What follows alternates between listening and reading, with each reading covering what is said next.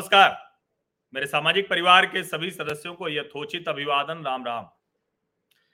देश में ढेर सारे मुद्दे चल रहे हैं। और इसमें एक मुद्दा जो हमेशा, स्वतंत्रता के बाद से ही हमेशा मेन स्ट्रीम में आता है, फिर गायब हो जाता है, फिर कुछ घटनाएँ होती हैं तो फिर उसकी चर्चा दिल्ली में होने लगती है।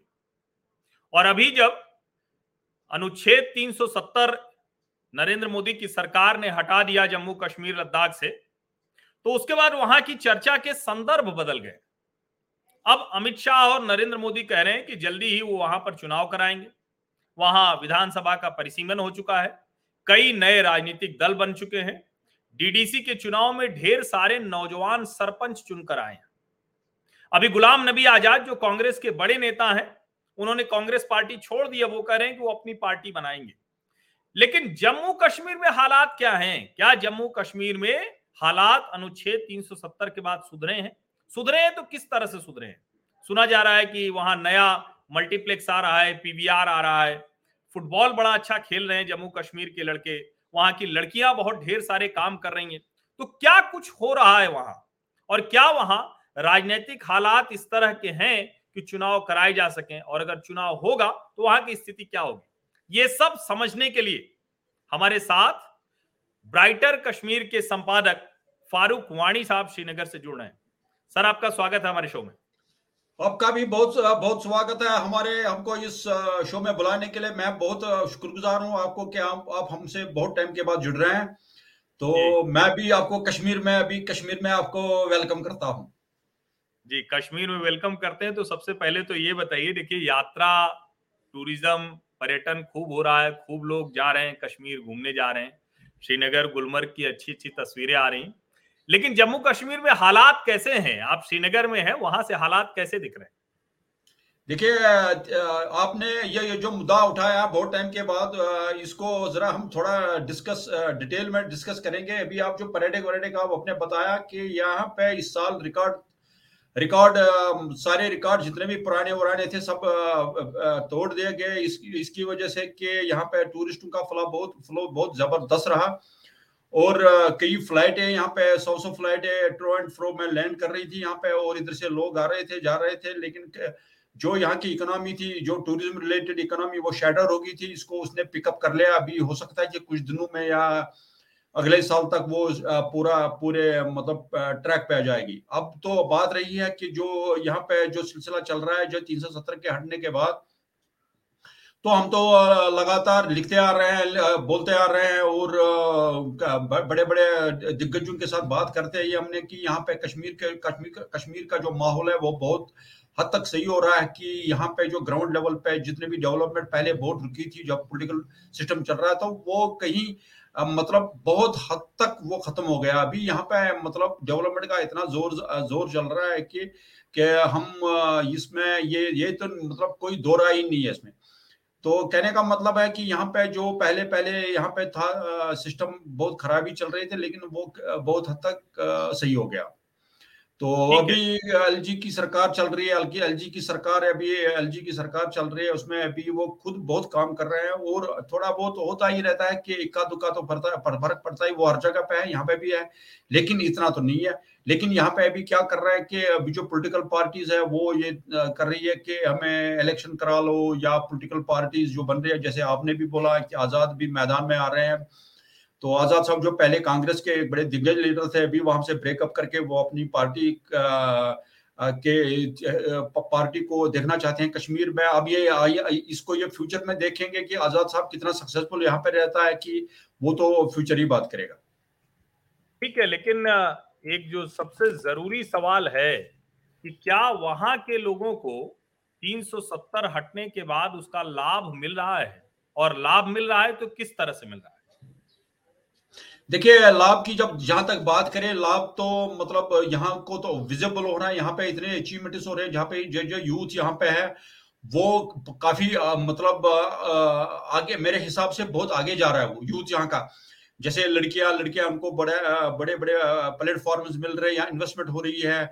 उसके बाद यहाँ पे अभी जो पहला रुका था, यहाँ पे क्या नाम जो फ़िल्म के सिलसिले में बॉलीवुड यहाँ पे नहीं आ रही थी पहले, अभी तो अभी तो बहुत आ रहा है पे। अभी कुछ दिन पहले की यहाँ पे मैगना गुलजार थी, वो शूटिंग कर रही थी यहाँ पे, वो सैम बहादुर की तो वो भी अब चली गई। लेकिन अभी अभी आजकल यहाँ पे, कल ही मैं देख रहा था कि यहाँ पे इमरान हाशमी, एसपी कॉलेज, जो कभी कुबार बड़ोत वोलाटाइल एरिया था, वहाँ पे शूटिंग कर रहा था। यहाँ तक कि गवर्नर जो है एलजी साहब, ये तो डाउन टाउन डाउन टाउन में चलेगी जो बहुत बड़ी बात है।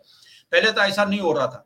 लेकिन इस हिसाब से कि अगर इस चीज़ को हम देख लें तो ये तो दिशा तो सही जा रही है। अब थोड़ा सा हल्का फुल्का तो होता ही रहता है तो वो तो हर जगह है लेकिन यहाँ पे एक चिंता की बात यह है कि यहाँ का जो यूथ है, जो डिप्रेशन का शिकार है तो वो क्या, वो हो रहा है कि वो तो ड्रग्स की तरफ़ जा रहे हैं और ड्रग्स का बहुत ज़्यादा तो उसके लिए हमें कुछ गवर्नमेंट को बहुत कुछ सोचना पड़ेगा सोचना पड़ेगा कि ज़्यादा से ज़्यादा रिहेबिलिटेशन सेंटर कायम करे सो दैट कि ये जो लड़के हैं रिहेबिलिटेड हो जाए और इनको रोज़गार का सिलसिला खड़ा करे सो दैट कि ये इस दलदल से बाहर निकले और अपने फ्यूचर की तरफ़ अपने कॉन्क्रीट स्टेप्स ले लें।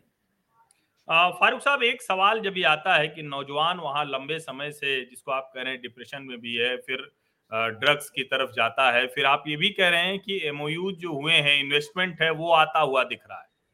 तो ये क्या जो नौजवान आतंकवाद, पत्थरबाजी उन घटनाओं में जाता था, अब वो उधर से बाहर निकल आया है? या कई और ऐसे मसले हैं, कई और मोर्चे हैं जिस पर सरकार को काम करने की ज़रूरत है? देखिए, यहाँ पे कई मुद्दे ऐसे हैं जिन पे सरकार को बहुत हद तक दिलचस्पी लेनी चाहिए और काम करना चाहिए। उसमें यूथ रिलेटेड आप जब बता रहे हैं कि स्टूडेंट पेल्टिंग पहले बहुत हुआ करती थी या अभी जो इनका मिलिटेंट्स वगैरह या टेररिस्ट का यहाँ पे सिलसिला चाहता वो बहुत हद तक कम हो रहा है। लेकिन पुलिस पुलिस या सिक्योरिटी फोर्सेस भी बहुत ज़्यादा काम कर रही है कि वो किसी, ऐसा कोई मौका नहीं छोड़ रही जहाँ पे वो के इन एनकाउंटर वगैरह को छोड़े और उसमें कोई कोई ना कोई किल हो जाए या उसको वो वो उनको खत्म करे। लेकिन आपका ये मुद्दा बहुत सही है कि अगर गवर्नमेंट और भी यहाँ पे दिलचस्पी ले ले यूथ में और यूथ जो है वो तो बैकबोन है किसी भी सोसाइटी का और यहाँ कश्मीर का भी ऐसा ही है। और यहाँ के आप देखेंगे कि कल की कल ही जो एक रिज़ल्ट आया जिसमें ये जो नीट वगैरह का जो आया उसमें कश्मीरी लड़के जो है, लड़कियाँ टॉप कर रही है और अभी मेरी, मेरे हिसाब से पहली दफ़ा ऐसा हो रहा है कि एम्स में कोई कश्मीरी लड़का नीट के ज़रिए से जा रहा है। अभी देखिए, अगर आप आई में जाएँगे या कोई और भी एग्ज़ाम्स है जहाँ पे ऐसे कम्पिटेटिव एग्ज़ाम्स है जहाँ पे ये कश्मीर का जो लड़का है, या जम्मू का, जम्मू के लड़के हैं तो वहाँ पे कंपीट वो ना करे, ऐसी कोई बात नहीं है। तो इसका मतलब है पोटेंशियल है, लेकिन पहले ये पोटेंशियल था लेकिन पहले भी था। लेकिन क्या हो गया कि वो पोटेंशियल जब पहले था तो उसमें थोड़ा सा द्राड़ थी टेंशन था, या कुछ और सड़कों पे मसला था स्टूडेंट पेल्टिंग थे, उसमें लड़के जुड़े। लेकिन अब स्टूडेंट पेल्टिंग और टूट पेल्टिंग तो यहाँ पे है ही नहीं इस किस्म का कोई माहौल नहीं है। अब जो आप जो बता रहे थे कि पहले पंप हो रहा था कि जो पैसा वैसा उनको दिया जाता था या कहीं से भी आता है कि उनको पंप होता था इस, इस जो सबवर्सिव एक्टिविटीज़ के लिए लेकिन अभी वो गवर्नमेंट भी इस पर क्रैक डाउन कर रही है अभी यहाँ पे रोज एनआई के रेड्स हो रहे हैं अभी अगर आप अगर आप एक बात को मैं और आपको बता दूँ कि यहाँ पे एलजी साहब जो है ये मनोज सिन्हा साहब इन्होंने क्या किया क्या उन्होंने दो तीन जो है एग्ज़ाम्स के रिजल्ट्स को खत्म कर दिया उन्होंने। और नए से सिरे से कर आज ही कुछ रेड हो गए। यहाँ पे आज अभी अभी अभी भी हो रहे हैं। जो स्कैम आया था इसमें रिक्रूटमेंट स्कैम, उस पर अभी कोई पहले रह चुके हैं डीसी वगैरह, उसके घर पे भी रेड हो गया आज। तो कहने का मतलब है कि इस ये जो सिलसिला है ये बहुत दिशा में जा रहा है इस, इस किस्म के। लेकिन यूथ के लिए कुछ काम और भी करेंगे बहुत काम है। लेकिन यूथ को किसी हालत में भी अगर ऑब्ज़र्व करे तो डिफरेंट एक्टिविटीज़ में जैसे अनएम्प्लॉयमेंट को दूर करें इनको नौकरी वोकरी मिले तो ये बहुत हद तक ये सारा खत्म हो जाएगा। ठीक है। फारूक साहब एक सवाल जो सबके मन में आता है विशेष करके जब हम दिल्ली से देखते हैं या नेशनल मीडिया की तरफ़ से देखते हैं तो अनुच्छेद 370 हटा लोगों को अधिकार मिल रहे हैं। सरकार की तरफ़ से, सेना की तरफ़ से जम्मू कश्मीर पुलिस की तरफ़ से अलगाववाद और आतंकवाद पर ज़ीरो नॉनसेंस पॉलिसी है। नो नॉनसेंस पॉलिसी है। लेकिन जब महबूबा मुफ्ती के बयान हम सुनते हैं, जब फारूक अब्दुल्ला के बयान सुनते हैं तो वो कहते हैं कि देखिए, कश्मीरियों का हक मारा जा रहा है। तो क्या वहाँ की पब्लिक किससे कनेक्ट कर रही है? सेना की जो कार्रवाई हो रही है, आतंकवाद, अलगाववाद खत्म हो रहा है, लोगों को मुख्य धारा में लाया जा रहा है उससे, या फिर इनकी, इन नेताओं की बात, विशेष करके महबूबा मुफ्ती और फारूक अब्दुल्ला जैसे लोगों की, इनकी बात सुनने वाले लोग हैं अभी वहाँ? देखिए, मैं ये बता दूँ आपको, महबूबा मुफ्ती या फारूक अब्दुल्ला है, ये क्या कर रहे हैं काम? इनका जो, पहले इन्होंने ये देखना, कि हमें ये देखना पड़ेगा, इन्होंने कितने लोगों का हक मारा है। जब इनकी सरकारें थी तो तब तो बहुत स्कैमें चल रही थे। अभी महबूबा की सरकार में तो पहले तो जेके बैंक का बड़ा स्कैंडल आया सामने उसमें। तो उसके अपने खुद के लोग थे जिन्होंने वो स्कैंडल्स में इन्वॉल्व हैं।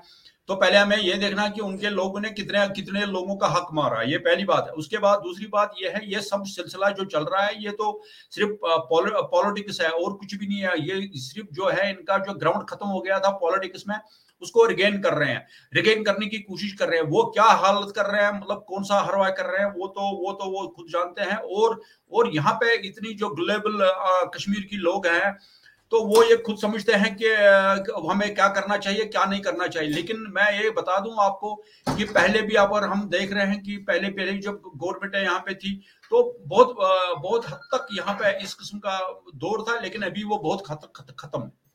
खत्म हो गया तो ये जो एक गुपकार ग्रुप बना था, वो जो पार्टियों का सभी राजनीतिक दल जो थे, सबका ये कहना था कि हमारे हक मारे जा रहे हैं। हालाँकि बाद में सज्जाद लोन और दूसरे लोग उससे बाहर हो गए। अभी आपको किस तरह की राजनीतिक स्थितियाँ वहाँ बनती हुई दिख रही? देखिए, गवर्नमेंट गवर्नमेंट ऑफ़ इंडिया ने ऑन रिकॉर्ड पार्लियामेंट पार्लियामेंट में बोला है कि हम इसको स्टेटहुड को रेस्टोर करेंगे।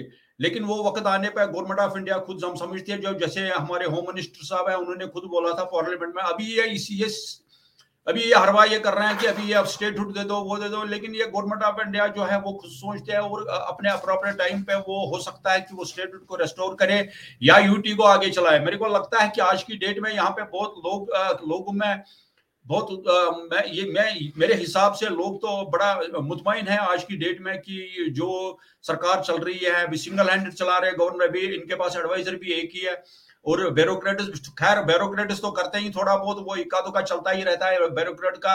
मतलब वो वहाँ पे उनका अगर कहीं पे माना मानी हो जाती है, वो तो चलता रहता है। लेकिन ओवरऑल अगर देखें, गवर्नर जो है ना ये तो सिंगल हैंडेड काम चला रहे हैं और एक एडवाइजर के साथ चला रहे हैं। पहले दो तीन थे तो उनको सबको हटाया, किस लिहाज से हटाया, वो तो वही जाने। लेकिन मैं ये समझता हूँ कि अभी जो दिशा दिशा तो सही सही जा रही सही जा रही तो आप ये बताइए मुझे कि अगर अभी चुनाव हो जाए, चुनाव की स्थितियाँ अभी कब तक बनेंगी, ये तो कुछ तय नहीं है।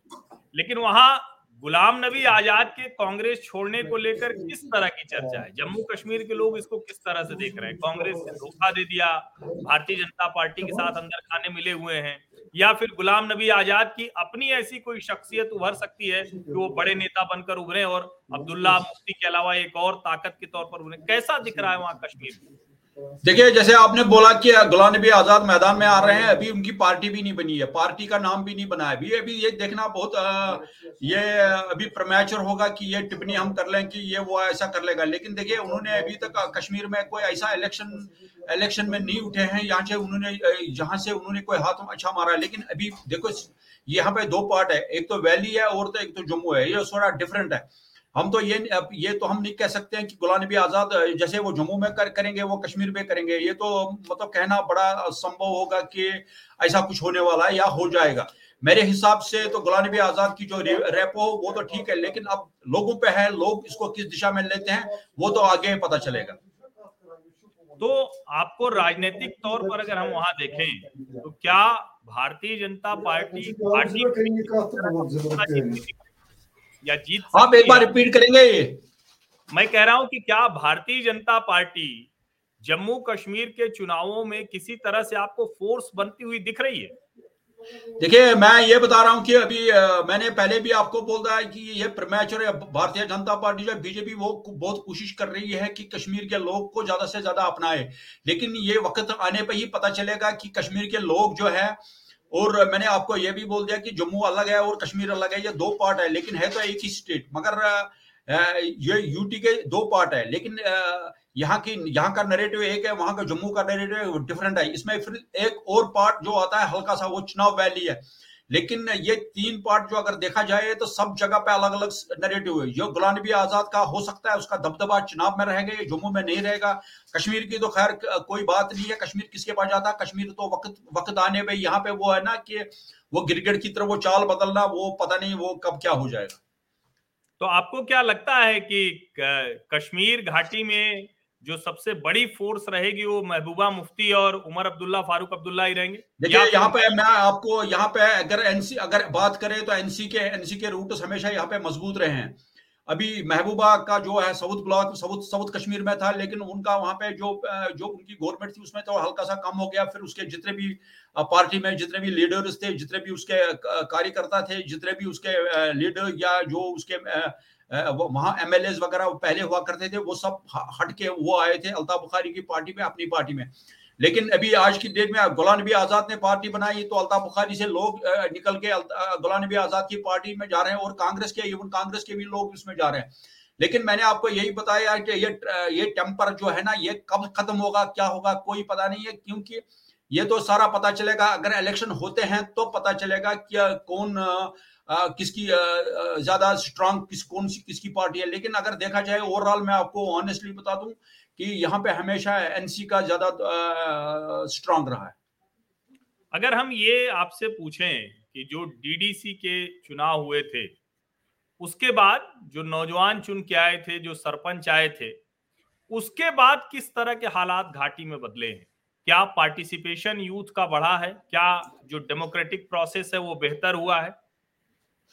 तो जैसे आप जैसे आप बता रहे हैं डीडीसी वगैरह डीडीसी अभी इतने, पहले तो इतने एम्पावर नहीं थे, लेकिन इनको मोर एम्पावर करने की ज़रूरत है, क्योंकि ये ग्रास रूट लेवल पे लोगों के जो उनका जो काम है, उनके डेवलपमेंट के सिलसिले में ये लोग उनके नफज को जानते हैं, जो डीडीसी क्योंकि ये लोकल से होते हैं और इनका पहले तो नहीं हुआ करते, जैसे हमने पहले भी एक बार बोला था कि ये डीडीसी मेंबर है, इनको जो, इनको मोर एम्पावर किया जाए और इनके जो फंड्स है, उनको करटेल ना करे। और डीसी जो उनको डीसी जितने भी डीसी यहाँ पे है, जम्मू कश्मीर में, वो उनको ज़्यादा से ज़्यादा डीसी को, उनकी तरफ़ ज़्यादा फंड्स को जो है रिलीज़ करना चाहे सो दैट कि ये डेवलपमेंट की तरफ़ ज़्यादा तवज्जो दे दे और इनको ज़्यादा एम्पावर करने की ज़रूरत थी उस वक्त। अभी खैर, आज तो वो थोड़ा बहुत काम कर रहे हैं, लेकिन और करने की ज़रूरत है। फारूक साहब, एक जो सबसे बड़ा सवाल है, जो जिसको हमने पहले भी पूछा आपको कुछ बदलता हुआ दिख रहा है। कोई नया उद्योग, कोई नया काम धंधा, कोई नया इन्वेस्टमेंट क्योंकि टूरिस्ट आते हैं, वो बहुत ज़बरदस्त है रिकॉर्ड इस बार लोग फ्लायर्स गए, वो ठीक है। लेकिन क्या आप श्रीनगर में है? आपने कोई बड़ा ऐसा इन्वेस्टमेंट आते हुए देखा क्या? देखिए, यहाँ पे फॉरेन इन्वेस्टमेंट फॉरेन इन्वेस्ट जो है ना इन्वेस्टर्स वो यहाँ पे अभी दुबई की कोई फर्म है, वो लगाने लगाने जा रही है। उसके बाद और फॉर मैं कल भी देख रहा मैंने आज के अखबार में हमने न्यूज़ था वो 200 200 200 2000 करोड़ के आसपास में यहाँ पे इन्वेस्ट हो रहा है।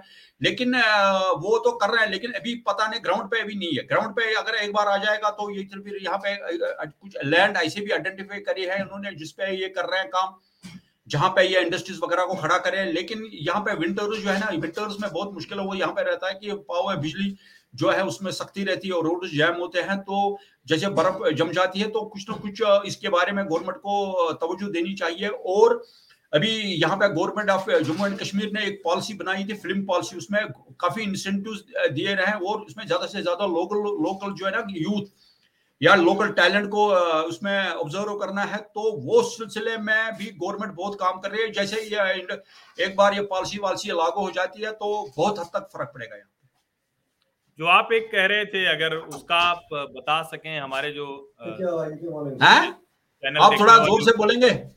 जी मैं कह रहा हूँ कि जो आप वहाँ मल्टीप्लेक्स जो शुरू होने वाला है सिनेमा हॉल उसकी हाँ। अभी क्या स्थिति है? कब तक अभी देखिए सिनेमा हॉल तो यहाँ यहाँ अब जो मल्टी मल्टीप्लेक्स की बात हो रही है कर रहे हैं आप वो तो यहाँ से जो सिटी है लाल चौक है इधर से थोड़ा सा किलोमीटर दो एक दो किलोमीटर के फासले पे है। अभी इसको सितंबर में वो वो खोल रहे हैं। पहली दफ़ा ऐसा हो रहा है कि हम उम्मीद करते हैं कि मल्टीप्लेक्स खुले यहाँ पे सिनेमा और खुले लोग जाए थोड़ा रिफ्रेशमेंट करे रिक्रेशन करे, सब कुछ तो वक्त बदल, वक्त के साथ साथ सब कुछ बदलता है, ये भी बदल गया। पहले तो नहीं था, अभी पहले यहाँ पे सिनेमा हॉल्स वगैरह थे, सब बंद कर दिए। अभी तो खुल रहा है, अब देखते हैं कहाँ तक कामयाब होता है। ये, वो भी जो उसका जो ओनर है, वो भी यहाँ का एक मल्टी आदमी है जिसके पास बड़ी बड़ी प्रॉपर्टीज़ है, वो स्कूल्स है। तो हो सकता है कि उसका, उसके उस मल्टीप्लेक्स खोलने से यहाँ पे और भी थोड़ा हालात में फ़र्क पड़ेगा और लोग वहाँ पे जाएँगे यूथ जाएगा और क्योंकि यहाँ पे जो ब्रेन इन्वॉल्वमेंट बहुत कम है, यहाँ पे लोगों की वो ज़्यादा ज़्यादा ज़्यादा ड्रग्स की तरफ़ जा रहे हैं। लेकिन इसको, इसकी तरफ़ मैं एक बार आपको फिर ये दोहरा हूँ हो सकता है आपके माध्यम से ये बात गवर्नमेंट ऑफ़ इंडिया की कानून तक जाए तो ये उनको इसकी तरफ़ ज़्यादा से ज़्यादा, वरना ये आज का वरना वो टाइम दूर नहीं है जब यहाँ की यूथ बहुत बर्बाद हो जाएगी। और ये सारा और असर हम पर पड़ेगा, क्योंकि हम, हमारा कौम है, हम इसके मतलब हम तो खार हमारा दौर अभी खत्म हो गया लेकिन जो यूथ है, जो आगे वाले आगे वाली पीढ़ियाँ हैं, उन पर बहुत असर पड़ेगा और उनके जो पेरेंट्स है, वो बिल्कुल खत्म हो जाएँगे। ठीक है फारूक साहब, आखिरी सवाल आपसे, काफ़ी आपने अच्छी बातें बताई, वहाँ के बारे में बहुत कुछ, जो कुछ घट। रहा है आखिरी सवाल आपसे दिल्ली और श्रीनगर के बीच में जो दूरी कही जाती थी वो दूरी कम हुई है? वहाँ के लोगों को क्या लगता है? मैं आपको मेरे को मेरे को लगता है कि आप जो आज अभी तक जो मैंने बोला आपके इस टाइम में इस सेशन में तो मेरे को लगता है कि आप वही उस पे अभी तो दूरी तो बहुत हद तक खत्म है। अभी यहाँ पे गवर्नमेंट ऑफ़ इंडिया के बहुत सारे मिनिस्टर्स आए उन्होंने ग्रास रूट लेवल पे यहाँ पे मीटिंग करी यहाँ पे डिस्ट्रिक्ट में मीटिंग करी यहाँ पे गए उसके बाद लोगों के मुश्किल को जाना लोगों को सुना वो रिपोर्ट उठा के गवर्नमेंट ऑफ़ इंडिया को दे दिया। गवर्नमेंट ऑफ़ इंडिया ने उस पर एक्शन करी। उसके बाद अभी ये सब कुछ, ये दूरिया वूरिया इनशाला सब खत्म हो जाएगा। और गवर्नमेंट ऑफ़ इंडिया को चाहे कि और दिल्ली के लोग जो हैं या आप आप लोग हैं या बम्बई में बैठे हैं, वो कश्मीरी लोगों को अपनाए, अपनी तरफ़ खींचे। मेरे को लगता है कि ये सबसे बड़ी बात हो, यही होगी। जैसे कन्याकुमारी में कोई है, वो दूसरा कोई कश्मीर में बैठा है, ये एक जुड़े तो इससे बड़ी बात क्या हो सकती है? नहीं बहुत खूबसूरत बात आपने कही और निश्चित तौर पर कश्मीर से कन्याकुमारी तक भारत एक है और कश्मीर के लोग भी हम फिर उम्मीद करेंगे कि आपसे श्रीनगर में फिर से दोबारा भेंट हो तो जल्दी हम ये भी उम्मीद करेंगे। बहुत बहुत शुक्रिया आपका बहुत धन्यवाद हम तो हम तो ये देखिए हम तो बहुत टाइम से लिखते आ रहे हैं आज कल भी मैंने एक आर्टिकल लिखा है तो मैंने उसमें भी लिखा है ऐसा कुछ यहाँ पे है तो आगे, आगे भी लिखते रहेंगे जितना हमसे हो सकता है हम कर लेंगे। तो बाकी तो आप लोगों पे है आप थोड़े मीडिया में इतने दिग्गज मीडिया में मीडिया को भी चाहिए कि वो कश्मीर को थोड़ा प्रोजेक्ट करे सही दिशा में। ऐसा ना हो कि वो कश्मीर का नेगेटिव पार्ट दिखा के तो उससे क्या फ़र्क पड़ता है? उससे पूरे इंडिया में फ़र्क पड़ता है कि ये कश्मीर तो आ, कश्मीर ना जाए। लेकिन ये पार्ट आप खुद संभालो वहाँ पे तो बाकी पार्ट हम पे छोड़ दीजिए आप। नहीं नहीं बिल्कुल कश्मीर को लेकर जो निगेटिव खबरें हैं उसी वजह से चर्चा में न रहे। और अच्छा है कि बहुत सी पॉजिटिव खबरें होती हैं। आपका लिखा हुआ भी देश पढ़ता है और हम लोग भी जो वहाँ से दिखता है, उसको देश को दिखाने की कोशिश करते हैं। बहुत बहुत धन्यवाद फारूक साहब। बहुत बहुत शुक्रिया आपको।